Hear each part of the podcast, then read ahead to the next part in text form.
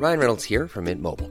With the price of just about everything going up during inflation, we thought we'd bring our prices down. So to help us, we brought in a reverse auctioneer, which is apparently a thing. Mint Mobile unlimited premium wireless. Ready to get 30, 30, bit to get 30, bit to get 20, 20, 20, bit to get 20, 20, bit to get 15, 15, 15, 15 just 15 bucks a month. So, Give it a try at mintmobile.com slash switch. $45 upfront for three months plus taxes and fees. Promo for new customers for limited time. Unlimited more than 40 gigabytes per month. Slows. Full terms at mintmobile.com.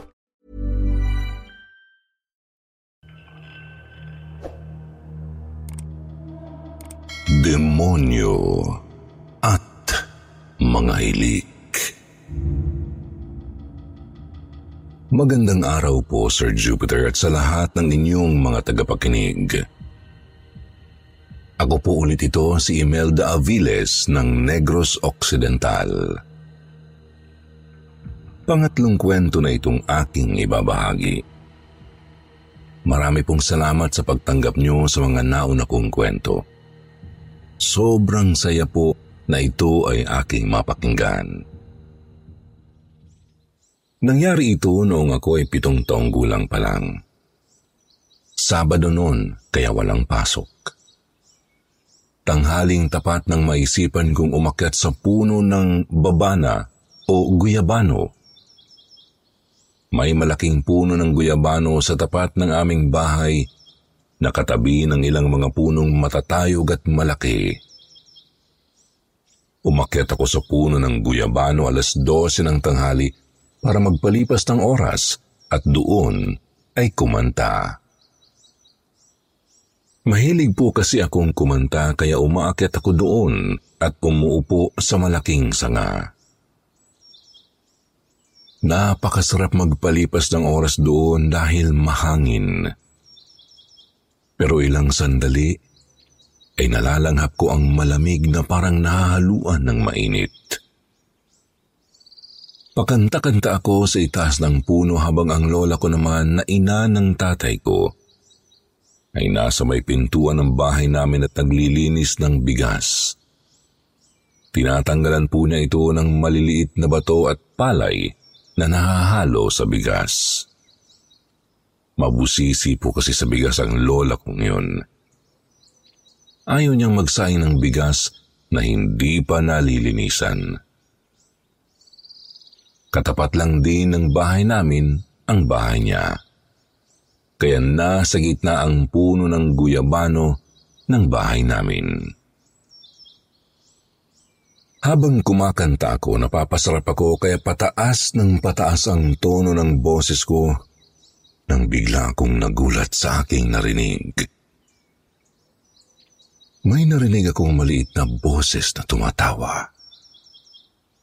Kaya napalingon ako sa likuran ko dahil doon ko naririnig ang tumatawa. Nagulat ako sa aking nakita. Isang batang nakasabit sa sanga na sinasandalan ko ang nakita ko. Kasing laki ko siya. Mayroon siyang sungay at buntot. Nakangising nakatitig ito sa akin na sinasadyang yugyugin ang sinasandalan kong sanga ng guyabano. Napasigaw ako ng, Wag! Baka mabali ang sanga at mahulog ako! Pero sinasadya talaga ng batang demonyo na kapitan at yugyugin ang sanga hanggang sa nararamdaman ko na lang na naputol na ang sanga at nasama ako sa pagkahulog. Dinig ko pa ang malakas na kalabog ng katawan ko sa lupa. Napasigaw rin ng malakas ang lola at mama ko nang makita nila akong nasa lupa na. Hindi nila malaman kung ano ang gagawin.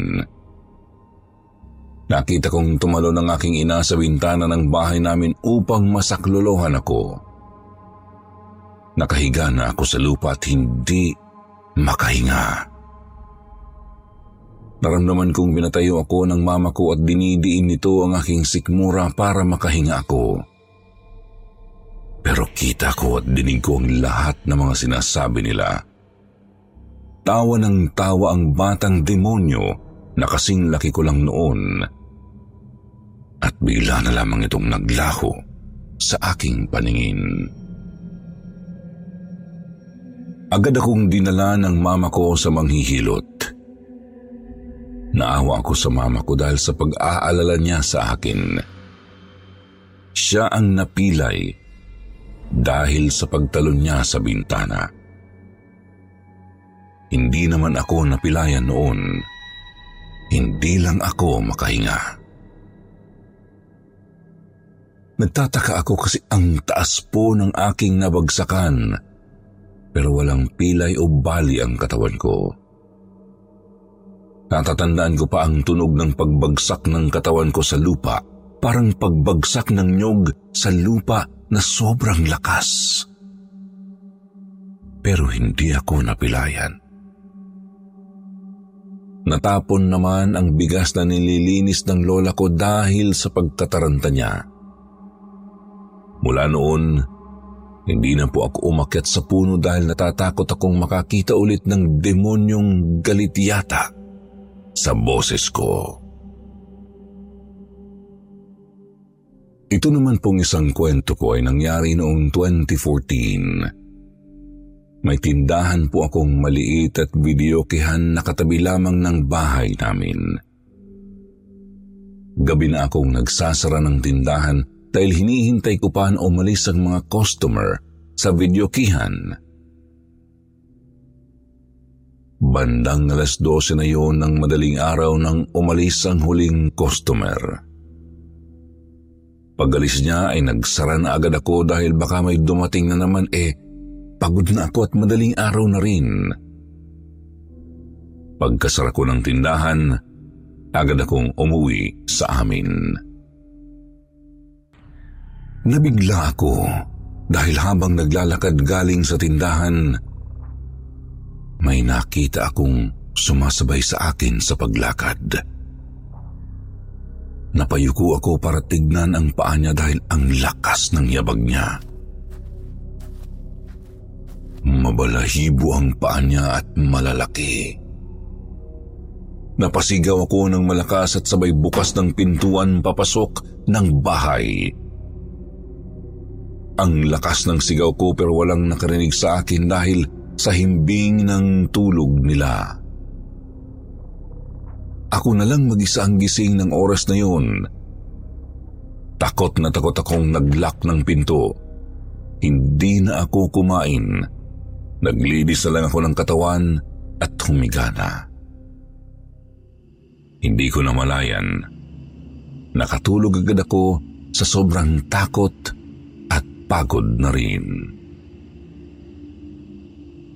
Nagising ako nang bigla akong may marinig na humihilik mismo sa tabi ko.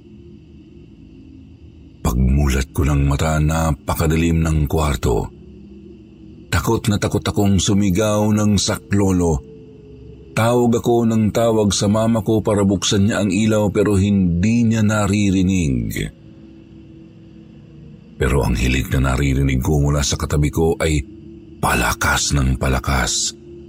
Kaya agad na akong tumakbo palabas ng kwarto ko at kinatok ng kinatok ang pinto ng kwarto ng magulang ko.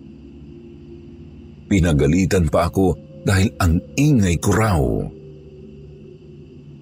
Tinanong pa nila ako kung saan daw ako pupunta. Sabi ko doon na ako matutulog sa tabi nila dahil may humihilik sa kwarto ko pero wala naman akong kasama doon. Sabi na lang ng papa ko sa kakapanood ko raw ng horror movies kaya kung ano-ano ang naririnig ko. Pinapasok na ako ni Papa sa kwarto nila at pinatulog sa tabi ni Mama. Pero hindi na ako makatulog hanggang sa mag-umaga na. Inaumagahan ikinuwento ko sa kanila ang nangyari pero hindi naman nila ako pinaniwalaan. Isang araw bandang alas tres ng hapon nagpunta ang mama ko sa banyo. Nakalak daw ang pinto kaya kinatok niya ng kinatok. May sumagot daw sa kanya na boses ng lalaki at sinabing, Dali lang, di pa ako tapos.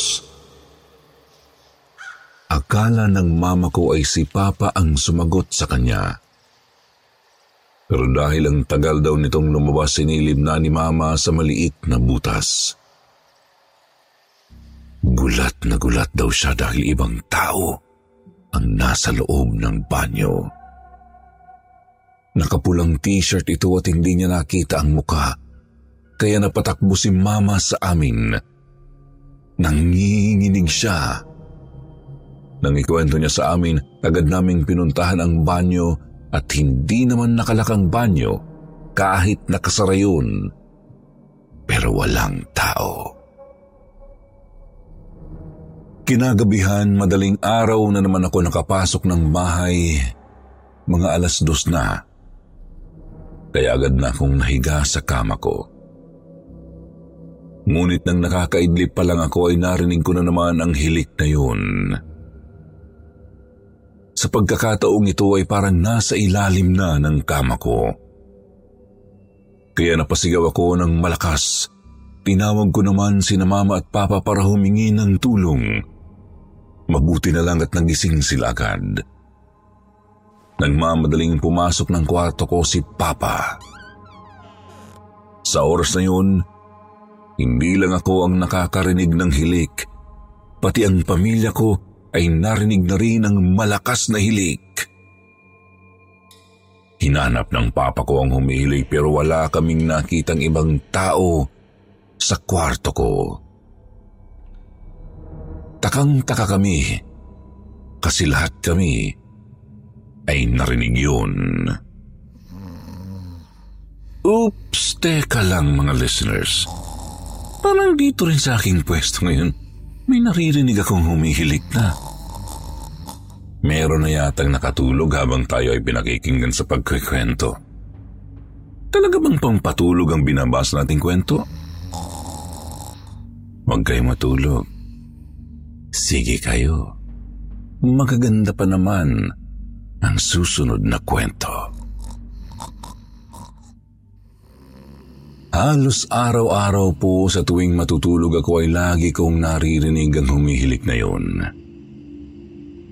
Minsan po katabi ko sa kama. Minsan naman nasa ilalim ng kama.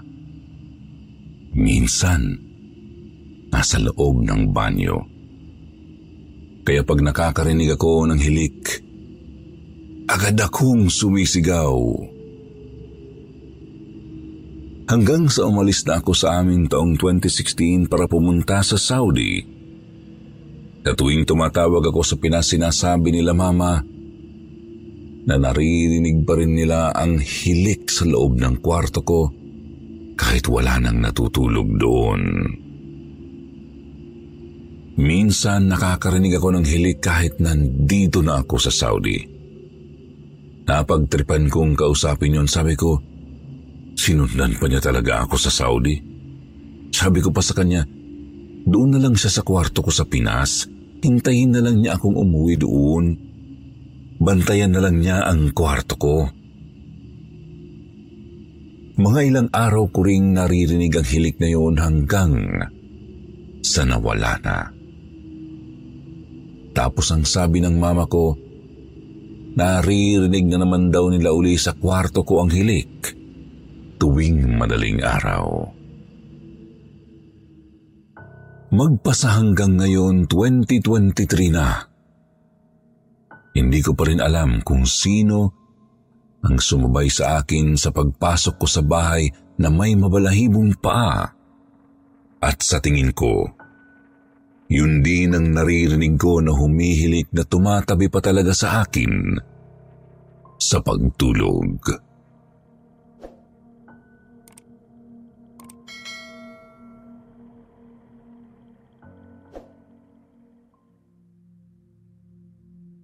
Demonyo sa balon.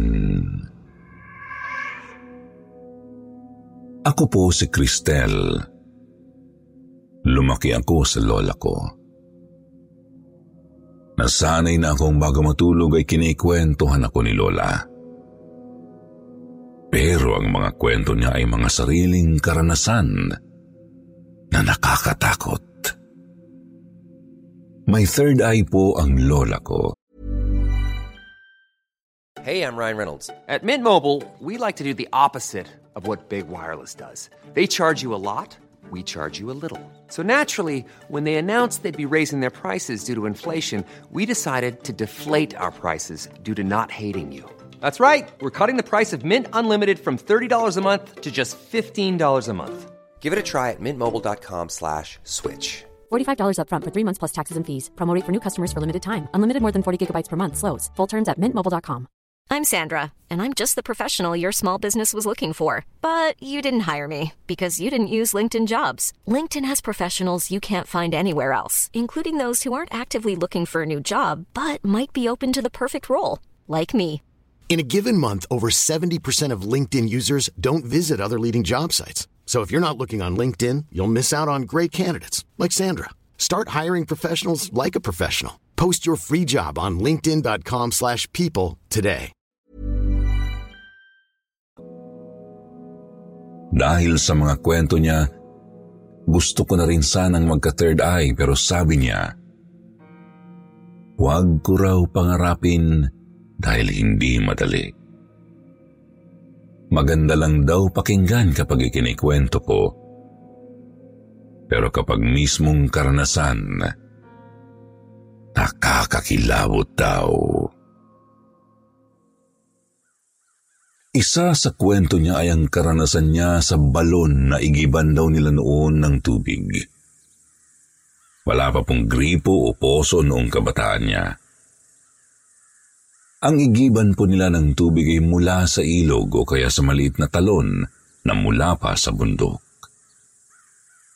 Pero dahil malalayo ang mga ito sa bahay nila, naghukay daw ng balon ang tatay niya para may igiban sila ng tubig. Malinaw daw po ang tubig sa balon at saka malamig din. Araw-araw ay maagang gumigising silang magkakapatid para magigib ng tubig. May kalayuan din ang balon mula sa bahay namin dahil delikado raw kapag malapit. Baka may mahulog na bata. Kanya-kanya raw sila ng dalang galon at timba. Dahil si Lola raw ang bunso sa kanila, dalawang galon lang ang bitbit niya. Yung kuya niyang panganay ang tagasalok ng tubig. Inilalagay niya sa malaking timba tapos yung isa naman niyang kuya ang nagpupuno ng iba pang mga lalagyan.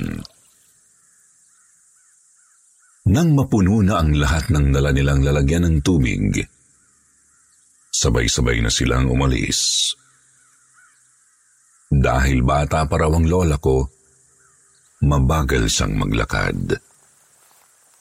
Napahinto siya nang makarinig ng boses na tinatawag siya. Nagmumula raw yun sa ilalim ng balon. Nung una ay hindi raw siya natatakot kasi maganda raw ang boses. Nagtataka lang siya kung bakit alam daw ng tumatawag ang pangalan niya. Dahil daw gusto niyang makita kung sino ang tumatawag sa kanya, ibinaba niya ang dalang galon at binalikan ang balon para sumilip doon. Papaliwanag na daw noon at naaaninag na niya ang tubig sa balon. Nakita raw niyang gumagalaw ang tubig. Maya-maya ay nakita niyang may pares ng pulang mata na nagliliwanag sa pula. Nasa ilalim na bahagi daw yun ng balon pero dahil nagliliwanag, kitang-kita niya ang hugis matang yun. Paulit-ulit daw na tinatawag siya ng boses hanggang sa ang tinig daw ay unti-unting nagiging nakakatakot na. Nagulat siya nang biglang tawagin ang dalawa niyang kapatid. Kaya nagmadali daw siyang sumunod na sa mga kuya niya. Bago raw matulog sa gabi, iniisip na ni Lola na ayaw na niyang pumunta sa balon para mag-igib. Pero hindi pwede kasi mapapagalitan siya ng tatay niya. Mabagsik daw po ang tatay niya kaya disiplinado silang magkakapatid. Nang sumunod na umaga, ginising na siya ng mga kuya niya kasi mag-iigib na sila ng tubig. Natatakot na daw siya pero ayaw niyang sabihin sa kuya niya dahil hindi naman siya paniniwalaan. Kagaya ng laging nangyayari, naiiwan na naman siya ng mga kapatid niya dahil mabagal siyang lumakad. Narinig na naman niya ang boses na tumatawag sa kanya. Pero hindi na niya pinansin. Dali-dali siyang naglakad at hinabol ang mga kuya niya. Pero napahinto siya nang biglang makarinig ng tampisaw sa tubig sa balon. Nilingon niya ito at kitang-kita niya ang sobrang itim na kamay na nakakapit sa gilid ng balon. Ang labi daw po ng balon ay pantayan lang sa lupa. Hindi nakasimento ang gilid ng balon Napapalibutan lang ito ng mga bato. Parang gusto raw umahon ng nilalang na nasa balon. Kahit daw madilim, kitang-kita niya ang maitim na nilalang. Malinaw daw ang mata ng lola ko kapag madilim. Mas malinaw daw niyang nakikita ang mga hindi nakikita ng iba. Dahil daw sa takot niya tumakbo na siyang pauwi ng bahay. Pinagtatawanan pa siya ng mga kapatid dahil baka raw natatakot sa mumu. Dali-dali niyang inilagay sa kusina ang dalawang galon na dala niya pagkatapos ay bumalik uli sa higaan at nagtalukbong ng kumot. Isang hapon naman daw, naghuhugas siya ng plato sa kusina. Sa tabi raw ng lababo ay mayroon silang banga na imbaka ng tubig na inumin. Masarap daw ang tubig doon dahil palaging malamig. Habang naghuhugas siya, narinig daw niya ang nanay niya na inuutusan siyang tingnan kung marami pang laman ang banga. Kasi kung wala na raw, papalagyan sa panganay niyang kapatid. Tinanggal daw niya ang takip ng banga at sinilip ang laman. Pagdungaw daw niya parang dumungaw siya sa balon. Biglang kumabog daw ng malakas ang kanyang dibdib. Bigla niyang naibalik ang takip at dinaganan pa ng galon na may lamang tubig. Pakiramdam daw niya ay may aahon na nilalang sa banga. Minadali niyang tapusin ang hugasin at pumasok ng kwarto pagkatapos maghugas. Nang pumapasok na raw sila sa eskwela, tuwing Sabado at Linggo na lang sila nag-iigib. Ang tatay daw niya ang nag-iigib kapag may pasok sila. Dahil hindi na raw siya madalas nagpupunta sa balon, hindi na raw niya nakikita at hindi na rin naririnig ang nilalang sa balon. Hanggang sa umabot na siya sa ikadalawampung taong gulang, ay hindi na niya ito nararanasan. Akala niya ay wala na. Pero isang beses, nagparamdam uli ito sa kanya. Nagising siya isang gabi bandang alas tres na raw yun ng madaling araw. Nanunuyo raw ang lalamunan niya. Sumasakit na parabang mamalatin na siya. Bumangon siya at nagpunta sa kusina para uminom. Dahil hindi na niya nararanasan ang nilalang sa balon, nawala na rin ang takot niya sa banga. Kumuha siya ng tubig sa banga at uminom. Pagkatapos ay tinakpan na uli ng pinggan na aluminum. Pabalik na siya ng kwarto nang marinig niyang gumagalaw ang takip ng banga. Kumakalansing ito na parabang ginagalaw para magingay. Maya-maya ay narinig na niya ang pagtawag sa pangalan niya. Biglang bumalik sa kanya ang kilabot na naramdaman noong bata pa siya. Naririnig din niya ang tubig sa baga na parabang umaalon ito. Hindi niya pinansin. Nagtuloy siya sa paglakad pabalik sa kwarto pero natigilan siya nang biglang tumalsik ang takip ng banga. Nahulog ito sa sahig, malapit sa kanyang paa. Sa takot niya napalingon siya sa banga. Tiningnan niya kung sino o ano ang may gawa. Kitang-kita niyang nakakapit sa labi ng banga ang maiitim na kamay na may mahaba at maiitim na kuko. Unti-unti itong lumalabas sa banga. Gumagalaw ang banga. Palakas ng palakas hanggang sa matumba na. Natapon ang tubig at binasa nito ang sahig. Kitang-kita niya rin daw ang unti-unting paglabas ng mahabang sungay. Pagkatapos ay bigla raw tiningnan ang lola ko nang mailabas na ng nilalang na yon ang kanyang ulo. Mapupula ang mata at matutulis ang ngipin at iba't iba ang haba. Tumatawa raw ito ng nakakatakot habang tinatawag siya. Tumakbo raw siya sa kwarto ng magulang niya at kinalampag ang pinto hanggang sa magising ang mga ito. Pero bago pa raw makalabas ng kwarto ang magulang ni Lola, nakaladkad daw siya palabas ng bahay.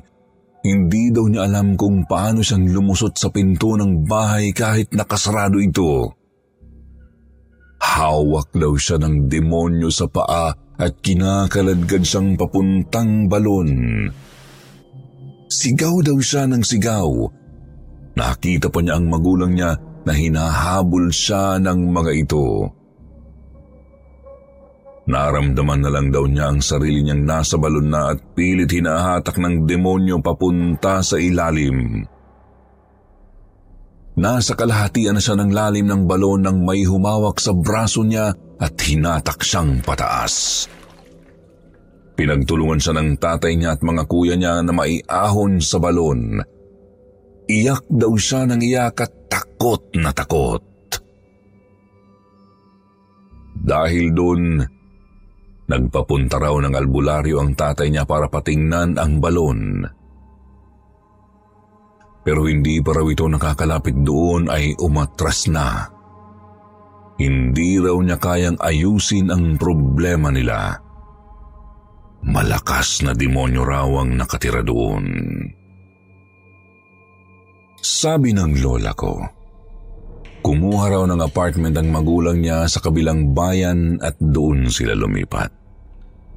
Pinapuntahan daw ng tatay niya sa pastorang balon. Pinadasalan, pagkatapos ay nagpasya raw ang tatay niya na tabunan na lang uli ang balon para hindi na makaahon ng demonyo mula sa impyernong kinalalagyan niya. Mula raw po noon hindi na binalikan ng lola ko ang bahay nila sa baryo. Unti-unti ring ibinenta nilang magkakapatid ang lupa nila doon at bumili na lang sa ibang bayan. Natakot na rin daw po ang lola ko sa lahat ng klase ng banga sa tuwing makikita niya ang mga ito. Kahit daw ang lalagyan ng tubig gusto niya mga clear ang kulay. Ayaw niya nang hindi nakikita ang loob. Sobrang trauma ng lola ko sa karanasan niyang yun pero yun ang nagtulak sa kanya na panghawakan at manalig sa pananampalataya. Anong klaseng demonyo ang naranasan ninyo? Marami niyan sa paligid. Kasakasama lang natin. Kumapit po tayo ng mahigpit sa aral ng Diyos. Sir Jupiter, 82 years old po nang mamatay ang lola ko. Sobrang lungkot ko nang mawala siya. Pero baon ko ang magaganda niyang kwento. Marami pong salamat sa inyong lahat. At God bless po sa inyong channel.